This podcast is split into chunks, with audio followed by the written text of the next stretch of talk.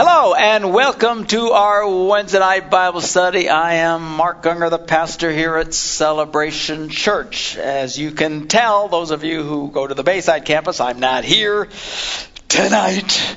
And uh, because I am doing uh, an event for the U.S. Army military couples, pray for them. God will give us some real miracles in helping these couples that are fighting to defend our freedoms in this country and uh, they are having a very hard time keeping their marriages together in the army. And uh, we're always blessed whenever they uh, call us to come and help to work with them. So, uh, and also to explain to those of you who are used to watching this by video why it's so quiet when I'm speaking, because there's nobody here. And I know not everybody's too crazy about it, by the way. Not only the people who like to see me live, but even the people who watch my video can tell it's not quite as exciting because it's so quiet. But you think it's hard for you. You want to try preaching to a camera for 45 minutes. But it'll be fine. The good news is the Word of God is bigger than all that. And it's true whether it's written on paper, stuck on video, sung in a song. It doesn't matter. Hallelujah. God's word is powerful and strong, and we just, whenever I can't make it, we videotape it so that we can keep going forward and keep studying the Bible. And that's what we're going to do. We are now in the book of Joshua. We went through the whole the whole book of Deuteronomy last Wednesday. That's pretty fast. A lot of stuff in there. But uh, we are now in the uh, the book of Joshua. As I straighten out my Bible here. Um, so now, the children of Israel, Moses has died, okay? For 40, he, we brought him up out of Egypt, let my people go. He was going to take them to the promised land. They whined, so for 40 years they wandered around till they finally all died off. At the end, God takes them up to a mountain, says, There's the promised land. He let them see it, but he wouldn't go in because he and Aaron had been disobedient uh, in that very small matter. Seemed small to me anyway. So he didn't get to go in. So both uh, uh, Aaron had died first, and then Moses died. And the Bible says that God buried Moses. Kind of a fascinating thing. And to this day, no one has any idea where that uh, tomb is, and I'm pretty sure no one will ever find it. I can pretty much guarantee that if God doesn't want you to find it, you ain't going to find it. So, so anyway, so that's where he's buried. So now it's turned over to Joshua, and now he says, Let's go, Joshua. You're the guy who's going to take them into the promised land. So, what we're going to do is we're going to continue on here uh, for a little bit. We won't uh, be stuck in, in the Old Testament forever, although it's really, really great stuff. But I want to hit some of the major events again that affect us today in our faith. Uh, you know, there's a reason why we're where we're at today in uh, in the in the New Testament is because of what God had done in the beginning and the covenant that He had established with Israel. And there's some significant events and stories that happen, uh, stories in sense of just telling the story, not that they're made up, but they're uh, significant events that happen that we still refer to today. And uh, it's great to look at this so you can get a sense of what they are. So uh, we won't do all of Joshua, but I am going to jump through and hit some of the key points. So it might go fairly quickly too, uh, and then into Judges as well, because there's some uh, significant events there, like Samson and Delilah, and some of those pretty amazing uh, stories. And we want you to kind of get familiar with all of that stuff, all right? And then we'll see how f- much further we go before we jump back to the New Testament. So here we are in Joshua. We'll pick it up in Joshua chapter 1, verse 1. Now, after the death of Moses, the servant of the Lord, the Lord says to Joshua, son of Nun, not son of a nun, seems how nuns can't have sons, but son of Nun. This is his dad's name. Moses' aide. And he says this Moses, my servant, is dead. Now then, you and all these people get ready to cross the Jordan River into the land I am about to give to them, to the Israelites. I will give you every place where you set your foot, as I promised Moses. Your territory will extend from the desert to Lebanon, and from the great river, the Euphrates, all the Hittite country, to the great sea on the west. No one will be able to stand against you all the days of your life, as I was with Moses so I will be with you. I will never leave you nor forsake you. So he transfers the promises that he'd given to Moses now to Joshua. It says, hang in there. I will be with you. By the way, um, even to this day in the uh, uh, Middle East, where they're constantly having these wars and fights and stuff like that, uh, you get this battle between just within the uh, Jewish community itself, the Israelite nation over there, on you know giving the Palestinians land and versus not giving them land and all that kind of stuff. That whole struggle. A lot of that has to do with the fact that the very conservative uh, Jews there still look at all of that land that God gave them here, uh, that they're supposed to have it all. So uh, they don't want to give them any land. In fact, they think they ought to have all of that land as they originally had. So this fight to this day. But this is what pushes, uh, you know, again, very conservative Jews who want to get back to uh, the book of Moses and, and the way it was initially established. They want all that. The more people trying to compromise or trying to work it out with them, anyway, it's a big mess over there. And will be for the foreseeable future. Anyway, back to our story. Uh, be strong, God says to him, and courageous, because you will lead these people to inherit the land I swore to their fathers to give them. Be strong and very courageous. Note, it says very courageous. Now, why would that have to be that way? God's going to be with them. He promises, I will be with you. I'm going to go in there with you and we're going to kick butt and take names. I'm going to clear out these people and you guys are going to take care of everything. But still, he says, be strong and very courageous. He just said, be strong and courageous. And then he says, be strong and be very courageous. And he's going to say it again in just a second. Be strong. Don't be full of fear. Why? Because the tendency is to be full of fear. Even when God is taking you in a direction he wants you to go.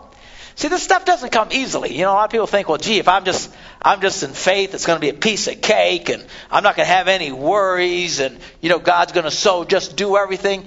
No, even when God is with you in the most dramatic of ways, there's still going to be a challenge to you to be strong. Okay, Particularly, the Bible says in the New Testament to be strong in the Lord, lean on God, let Him give you His strength so you can be strong, and be very courageous. Don't be afraid.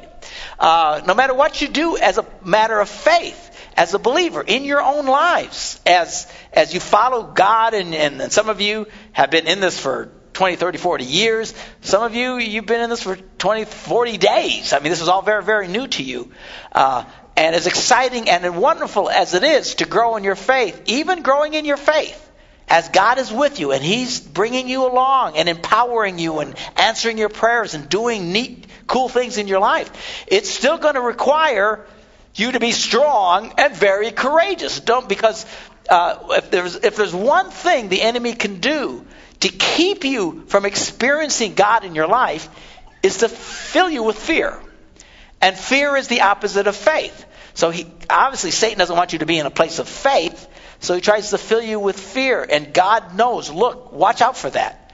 Because the minute you start letting yourself be filled with fear, it will rob from you the very thing God wants to give you.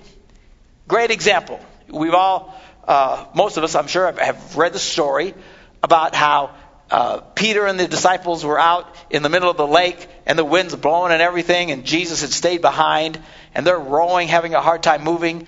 And then all of a sudden they see Jesus coming to them walking on the water. Well, everybody freaks. They think it's a ghost. I mean, you know, you can imagine these guys, you know, they'd spent all their lives on the water. These are grown courageous men, but this, this storm was freaking them out, and all of a sudden, you don't see people walking on water every day.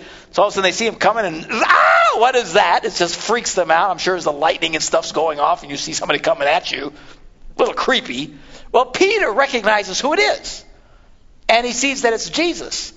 And Peter yells out to Jesus, said, Lord, if that's really you, tell me to come out on the water to you. And Jesus said, Come on. So he climbs out of the boat and he is now walking on the water. Now, how cool does that have to be? I mean, how many people have walked on water for crying out loud? I mean, he is out there and he's literally, everything in his body, his brain, everything has got to be screaming at him, You're crazy! You're insane! What are you doing? But he's walking on the water and he's in faith. And this has to be so exciting for him. But then the Bible says, that all of a sudden he started noticing the waves and the wind. And he got his eyes off of Jesus, which is what happens.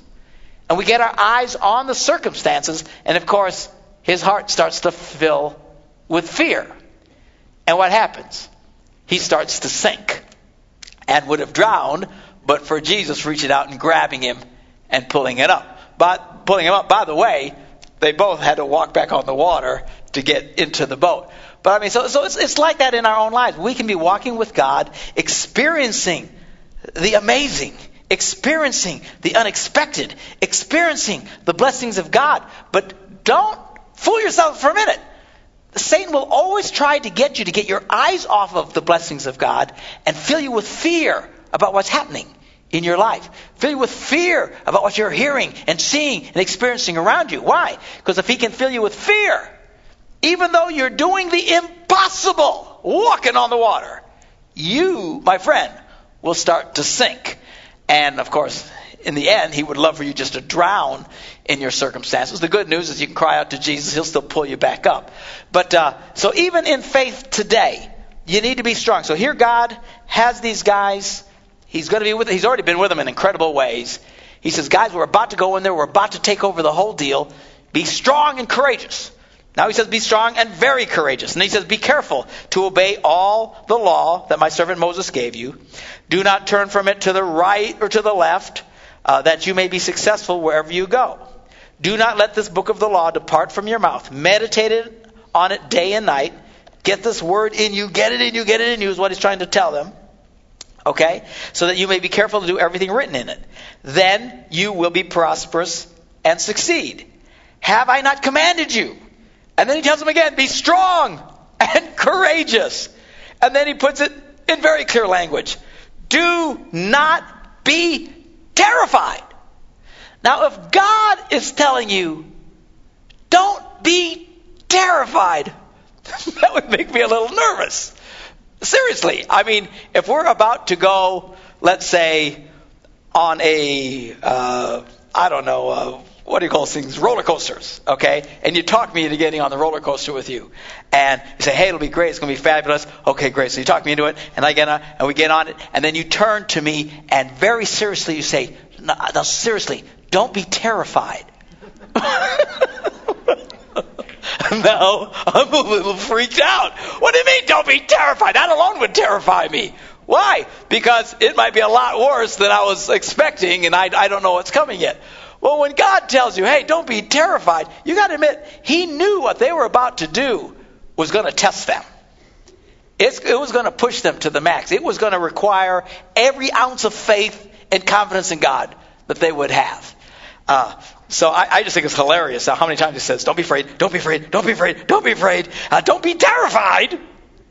And then he goes on, "Do not be discouraged, for the Lord your God will be with you wherever you go." One thing's for sure: Joshua had to know from God that what they were about to do was no small deal. It was going to cost them. It was going to be heavy. It was going to be challenging. But God was going to be with them. Hallelujah. I, I just love that because that's life for you and me. Life isn't easy.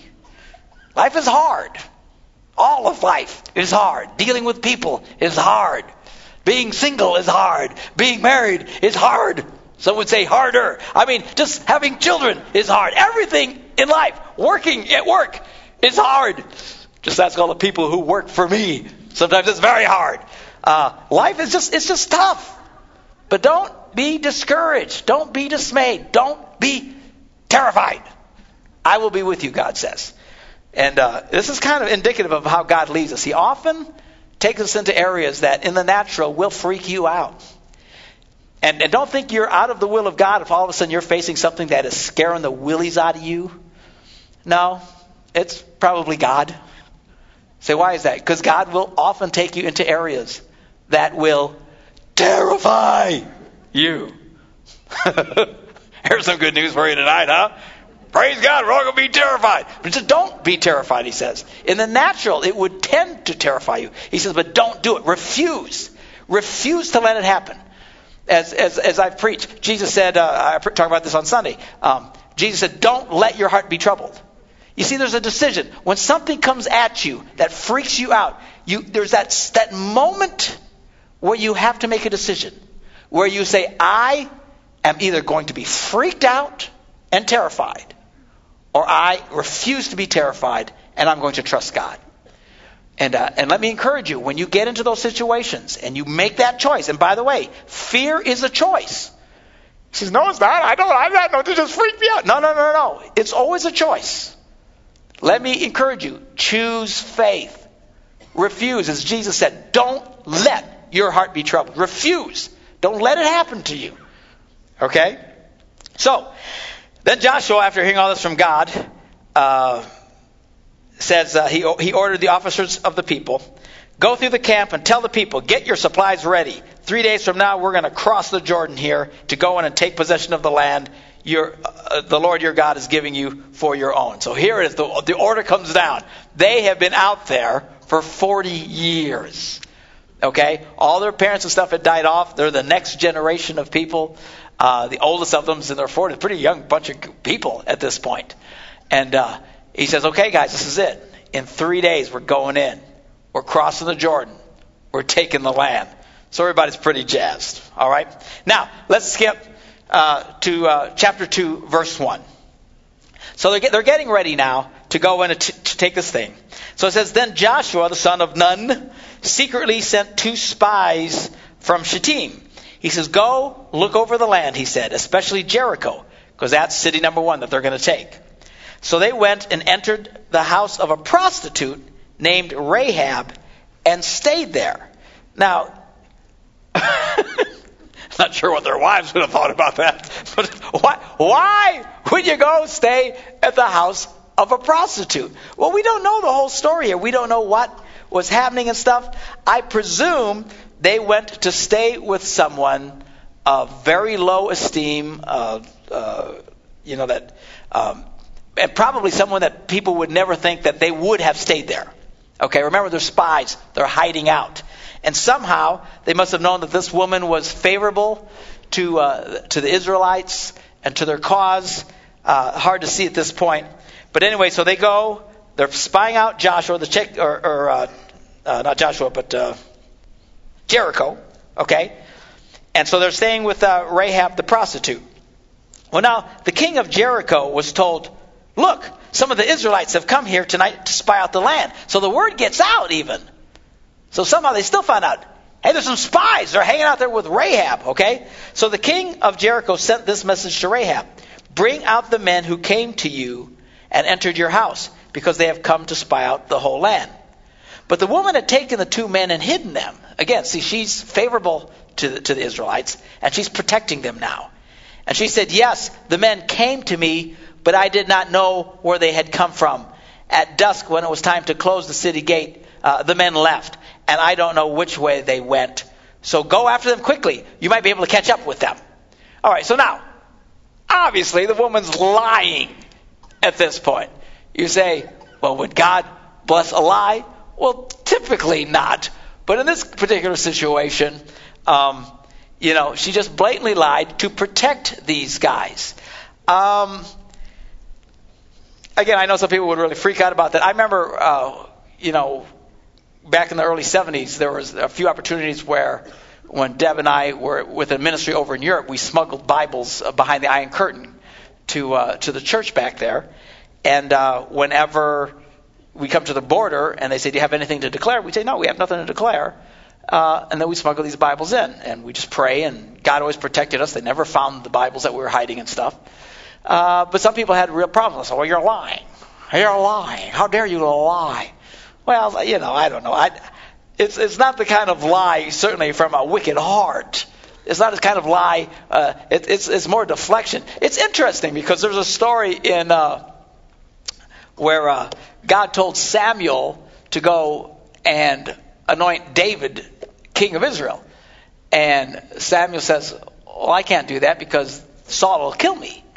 And uh, God says, well, if anybody asks, just tell them you're going to uh, uh, sacrifice. well, I think that's pretty funny.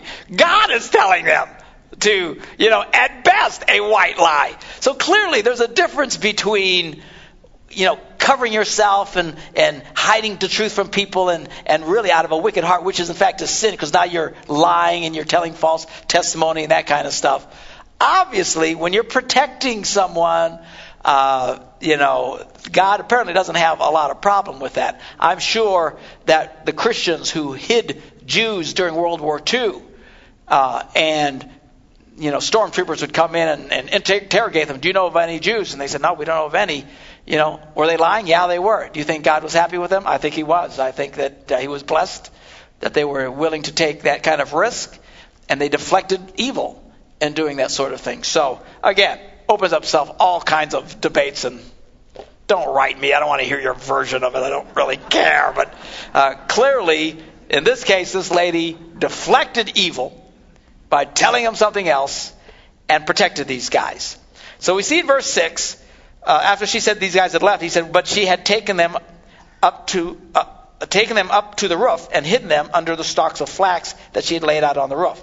So the men set out in pursuit of the spies, pursuit, pursuit of the spies on the road that leads to the fords of the Jordan. And as soon as the pursuers had gone, the gate was shut. So these guys run off he goes, go get them. I think they left, you know, earlier. Go check them out. So they take off. They shut the gates, and then she's got these guys hidden away. Well, before the spies had laid down for the night, she went up on the roof, and she said this to them. She says, I know that the Lord has given this land to you, and that a great fear of you has fallen on us, so that all who live in this country are melting in fear because of you. So she admits, look, we all know you're coming. We know you guys have been out there for 40 years wandering around. We know you're heading this way. We know God has been with you. They had clearly heard the stories of what had happened to Egypt and clearly heard the stories of how God had protected them wherever they went while they were wandering for 40 years. So they were all terrified. So she's telling them, look, we know all this stuff, which is kind of why they were there. They were there to get information on, on where the people were at. Anyway, so she says, we have heard how the Lord dried up the water of the Red Sea for you when you came up out of Egypt and what you did to Sihon and Og, the two kings of the Amorites east of the Jordan, whom you completely destroyed. When we heard of it, our hearts melted, and everyone's courage failed because of you. For the Lord your God uh, is God in heaven, above and on the earth below. Now then, please swear to me by the Lord that you will show kindness to my family, because I have shown kindness to you. Give me a sure sign that you will spare the lives of my father and mother, my brothers and sisters, and all who belong to them, and that you will save us from death. So, she's basically saying, okay, I'm protecting you guys. We know you're coming. Everybody's scared to death. I know God is with you. When you come, don't kill me or my family. Keep my mom and dad, my brothers and sisters, all their kids, everybody safe. Well, the guy said, okay, our lives for your lives. You've protected us, we will protect you. If you don't tell what we are doing, we will treat you kindly and faithfully when the Lord gives us the land. So she let them down by a rope through the window, for the house she lived in was part of the city wall. So they climb out of the window, she gives them the rope, they go down so they can escape. Now, she had said to them, Go to the hills so the pursuers will not find you. Hide yourself there for three days until they return, and then go on your way. So hang out, wait till they go running around all over the place. They'll come back, and then you guys can go. Well, the man said this to her This oath you ma- made us swear will not be binding on us unless, when we enter the land, you have tied this scarlet cord in the window through which you let us down, and unless you have brought your father and mother, your brothers, and all your family into the house. If anyone goes outside your house into the street, his blood will be on his own hand, head. We will not be responsible. As for anyone who is in the house with you, his blood will be on our head, head if a hand is laid on him. But, but if you tell what we are doing, we will be released from the oath you made us swear. So, very simply, he says, Look, we're, we're making these, these oaths. They would swear, and they took these oaths very seriously. And so, so we swear to protect you, but only if you hang this scarlet cord so we can identify, because they'll tell everybody, when you see the scarlet cord, don't hurt anybody in that house. That was a sign that was going to protect them. And, uh, and as, as, only as long as everybody stays in the house. Anybody leaves in the house, they're on their own, and if you renege on the deal, you're on your own. So she agreed. Let it be as you say. So she sent them away, and they departed. She tied the scarlet cord in the window. When they left, they went into the hills and stayed there three days until the pursuers had searched all along the road and returned without finding them. Then the two men started back. They went down out of the hills, forded uh, the river and came to Joshua, son of Nun, and told him everything that had happened to them. They said to Joshua, The Lord has surely given the whole land into our hands because the people are melting in fear because of us. So this is very encouraging to them. When they hear the story about how everybody was dreading them, they knew that God was going to be with them, and they were much more confident going into the battle because everybody's scared to death of them, which they needed to be because wasn't anyone going to be able to beat them at this point because God was on their side. Now I want you to think a little bit about this. This is one of the oddest, strangest things. I mean, again, we don't know how they wound up at the house of a prostitute. We don't. It doesn't say. It just says, boom, here they are. They're there. They're staying there. All of a sudden, the word gets out that they're spies. They come. The king's trying to uh, get the spies. She lies for them. Oh, they already left. She's protecting them, doing all this stuff. Okay. Now, God is using this woman in a powerful way. Now, I want, I want you to look at something with me. This is this is going to be pretty amazing. Look at uh, turn all the way over to Matthew, first book in the New Testament, and I want I want you to check this out. Uh, so uh, eventually, we're going to get here where we, we where we read how they come in and they take the city of Jericho, and um, apparently, I mean, so they save the lady and her family, and apparently some guys who uh, highly regarded this woman, she was immediately considered somewhat of a hero to the Israelites, highly looked on in favor with the nation because she had protected these guys and kept secret uh, about the, the, the fact that they were coming, da da da, whatever. So, so one of these guys later in the Israelites falls in love with her, marries the girl, so she must have become a, a convert to Judaism. And he said, Well, how do you know that, Pastor? Well, check it out. This is, this is an amazing thing. If you look at Matthew, the first chapter, um, chapter 1, verse 1, it says, A record of the genealogy of Jesus Christ, the son of David, the son of Abraham. Abraham was the father of Isaac. Isaac was the father of Jacob. Jacob was the father of Judah and all his brothers. Judah, the father of Perez and Zerah, whose mother was Tamar. You remember she's the one who seduced her father in law, pretending she was a prostitute so she could get pregnant to have those boys. Perez was the father of Hezron. Hezron was the father of Ram. Ram was the father of Amminadab. Amminadab was the father of Nahshon. Nahshon was the father of Salmon. Salmon was the father of Boaz, whose mother was Rahab. This is Rahab, the prostitute that we're just reading about here. So Salmon marries Rahab, and then they have Boaz, who goes on uh, to uh, uh, Boaz uh, was the father of Obed, who was the mother of Ruth. You read the story of Ruth and stuff like that. So, but it goes on, and eventually, um, if you keep reading all those names down, eventually becomes part of the lineage of Jesus Christ, who was born. Now, stop and think about that. Here, God, as part of the lineage of the Messiah, one of the women who's in this list of all these people that eventually the line of the Messiah comes through, one of those people was Rahab, who was a prostitute. Okay, now, she wasn't a prostitute anymore when she came as part of the Israelites, but to talk about a story of redemption, you know, and, and this should be encouraging for some of you, because I, I, know that, that, some people, you know, you, have come to Jesus and, uh, you know, you've had just some pretty sordid past some of you guys in our church. And that's okay, and it's great, and we love the fact that God has called you and you're part of, you know, it's not great that you did all the weird things you did, but I mean, it's great that you, you put your faith in Jesus. But sometimes you think, well, you know, I, you know, I've, I've made so many mistakes. I've done so many wrong things. I've, I've been so bad. Surely God cannot use me. Well, take heart in this story and many others like it in the Bible. God's love is big enough to be able to use any body. Doesn't matter, that, you know. Don't, don't, don't, don't let your past dictate your future. If God is going to use you, He's going to use you. And uh, even though you might have made big mistakes and, and done wrong things and stuff like that, God still can use you in a mighty ways. And look at this lady. She, talk about making all the wrong decisions. I mean, the woman's a prostitute, and all that that means, she sells her body to men she doesn't know for money you know, uh, living a very perverted lifestyle, but yet somehow, somewhere, and again, it doesn't tell us how, but somewhere, somehow, she meets these two guys. She takes them in. She's on God's side. She protects them.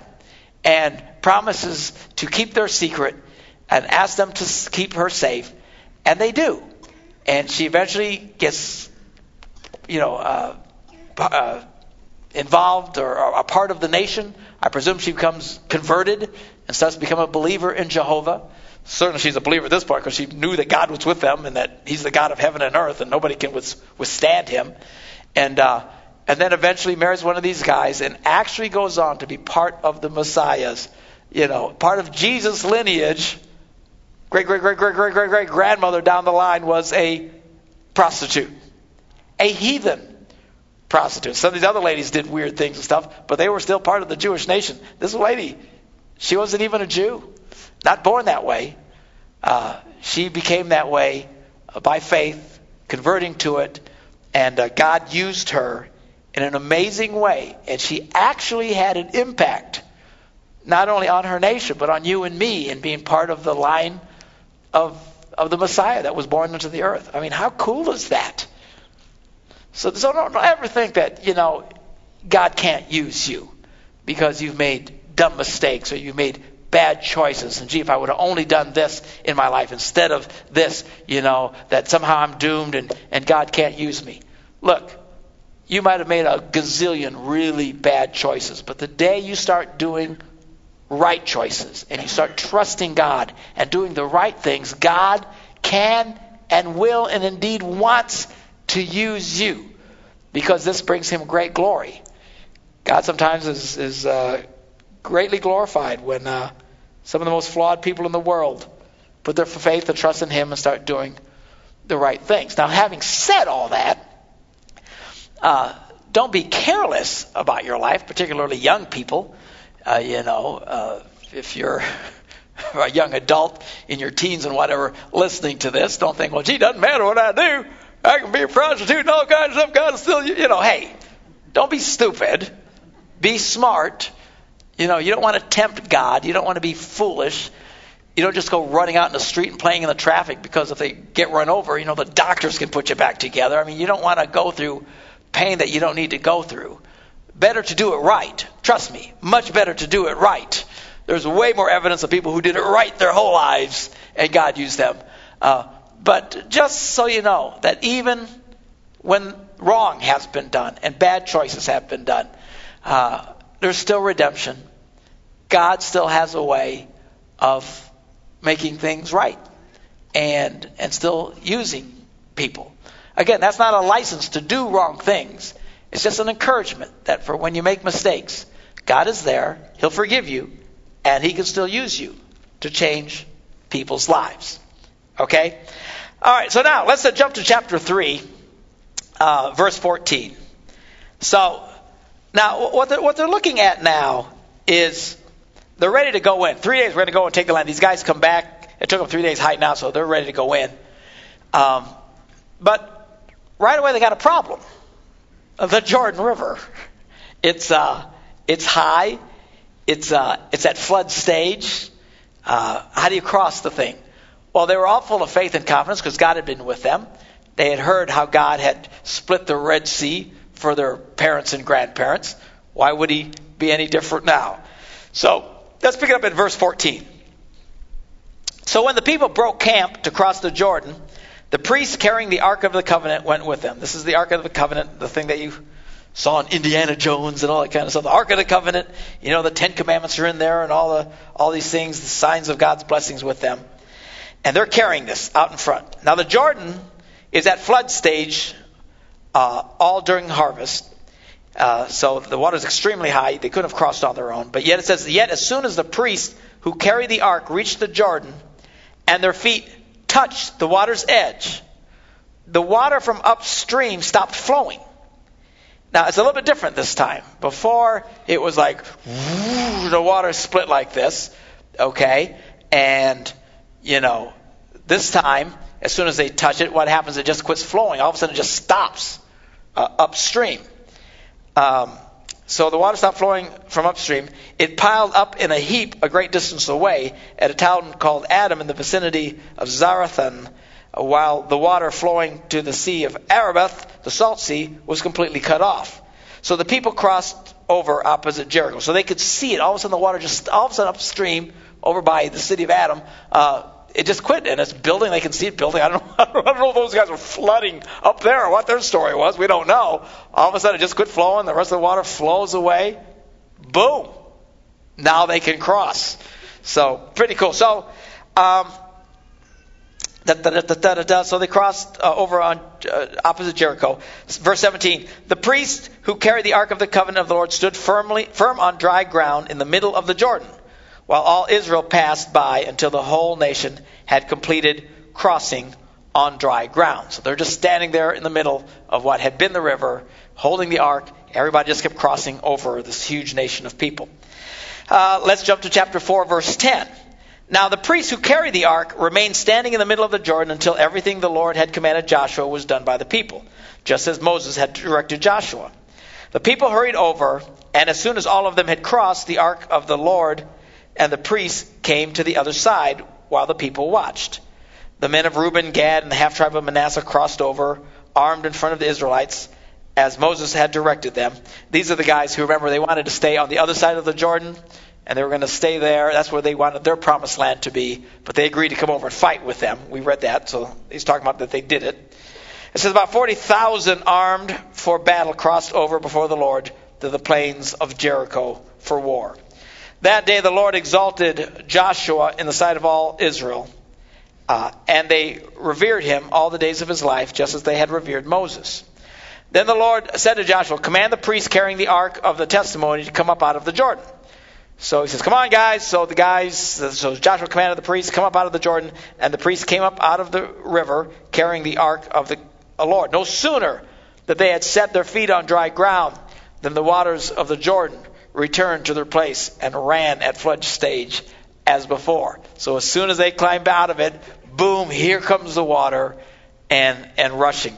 Um, kind of an interesting thing, too, by the way, here is. Uh, you notice God kind of likes to do things differently.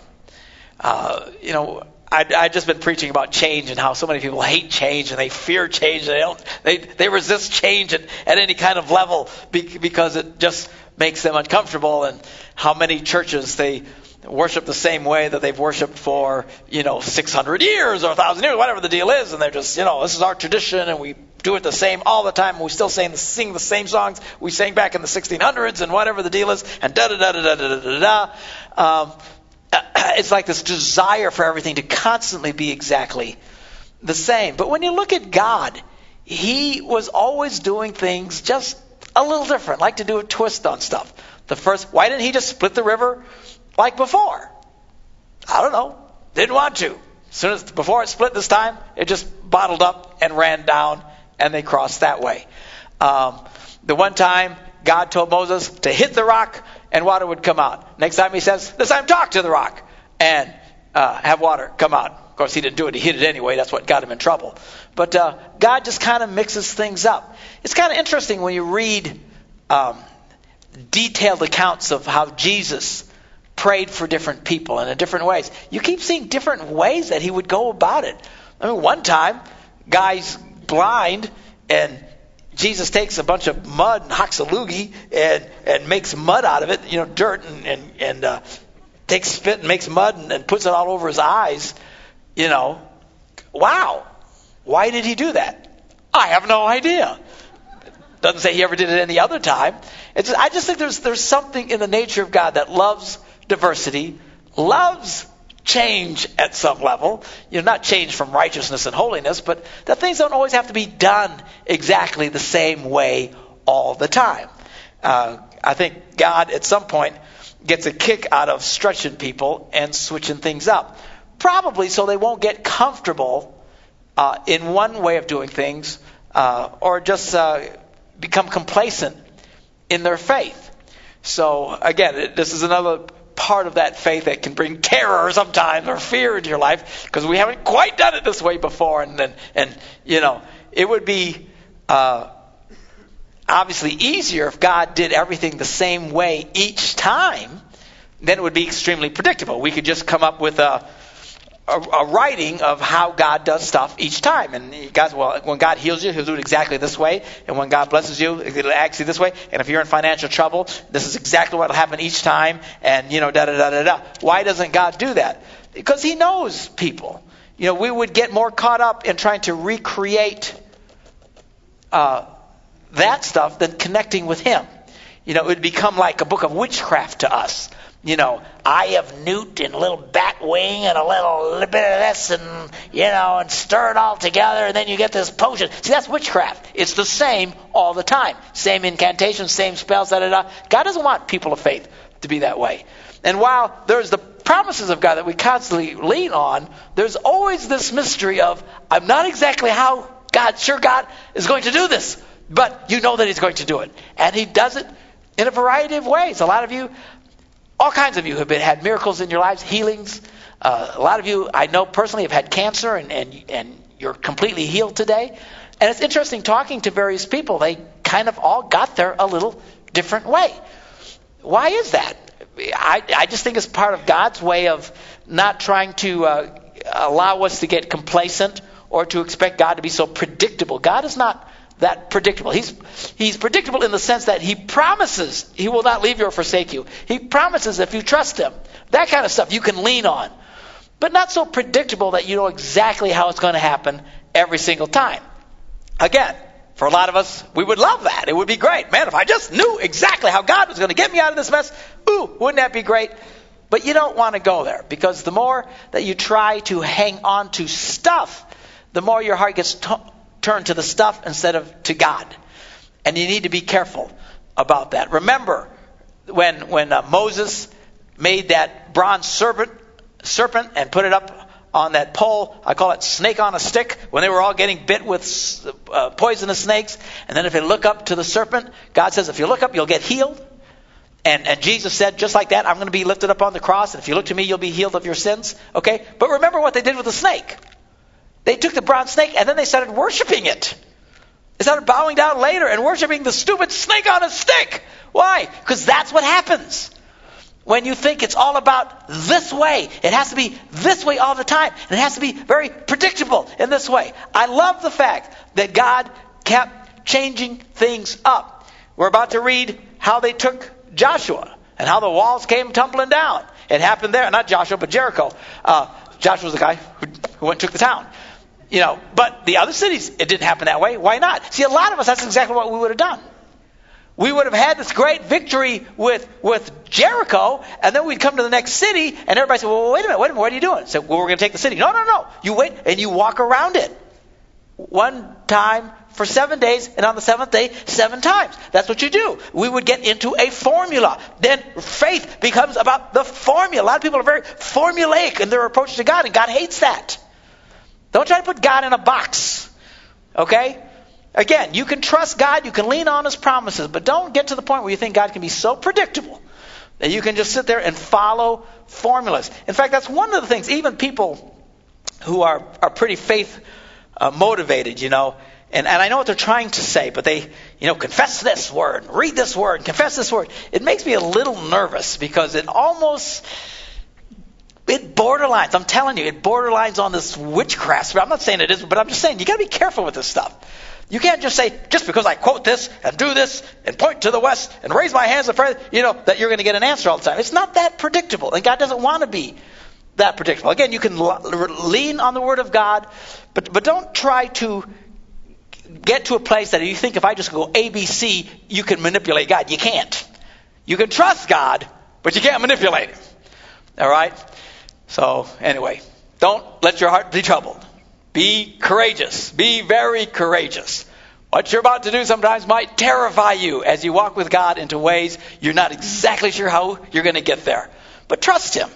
He will see you through it. So, anyway, when we come back next week, and I'll be back in front of actual people then, um, we will pick up the story and we will take a look at how they went and they took Jericho, and uh, and uh, then we'll kind of hop through pretty quick through the, through the rest of Joshua, and then look at some of these uh, important judges that uh, we talked about, like Gideon and and uh, uh Samson and Delilah and all that kind of stuff. So it'll be kind of fun stuff, good stuff. Anyway, see you guys next Wednesday.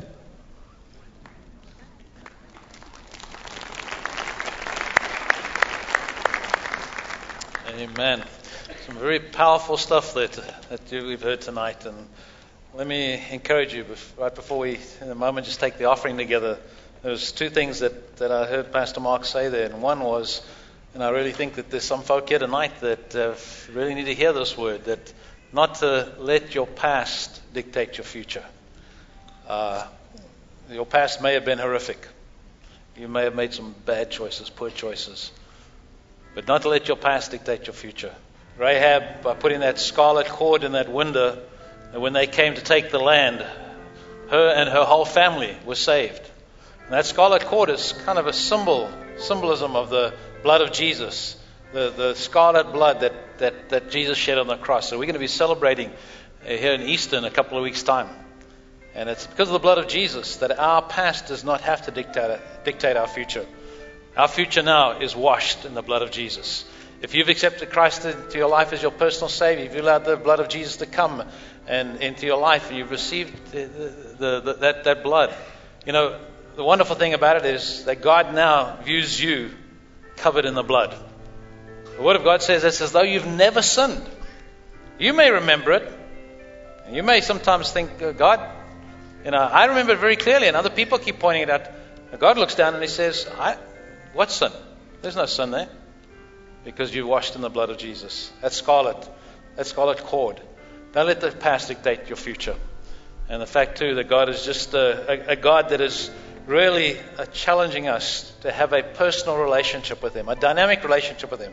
Not getting into some sort of formula, not getting into some sort of preconceived way. This is the way you do it, and the only way you can get to God is doing it this way.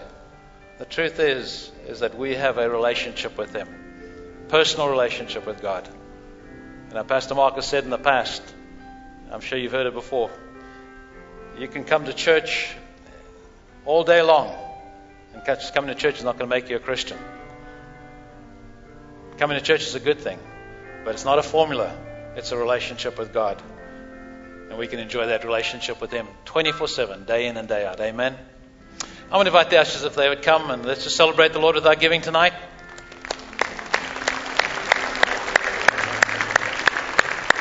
Would you bow your heads with me? Father, we,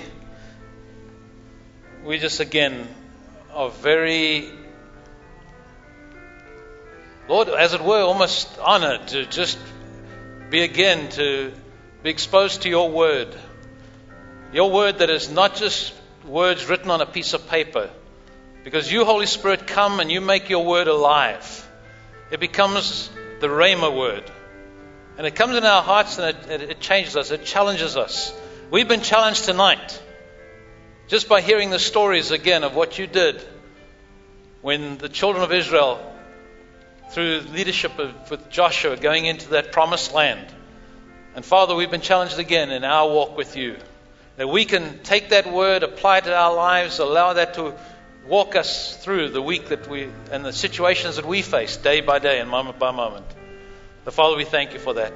We thank you for the privilege that we have tonight of giving, giving of our tithe, giving of offering, giving to missions, whatever it may be, Lord. Generously giving into your kingdom, so that others may come to know you as their personal Savior as well. Others may come to have a dynamic relationship with you, to know that you are the King of Kings and the Lord of Lords, Lord of Lords, and that their lives are washed in, you, in the blood of Jesus. So we thank you for that, Lord.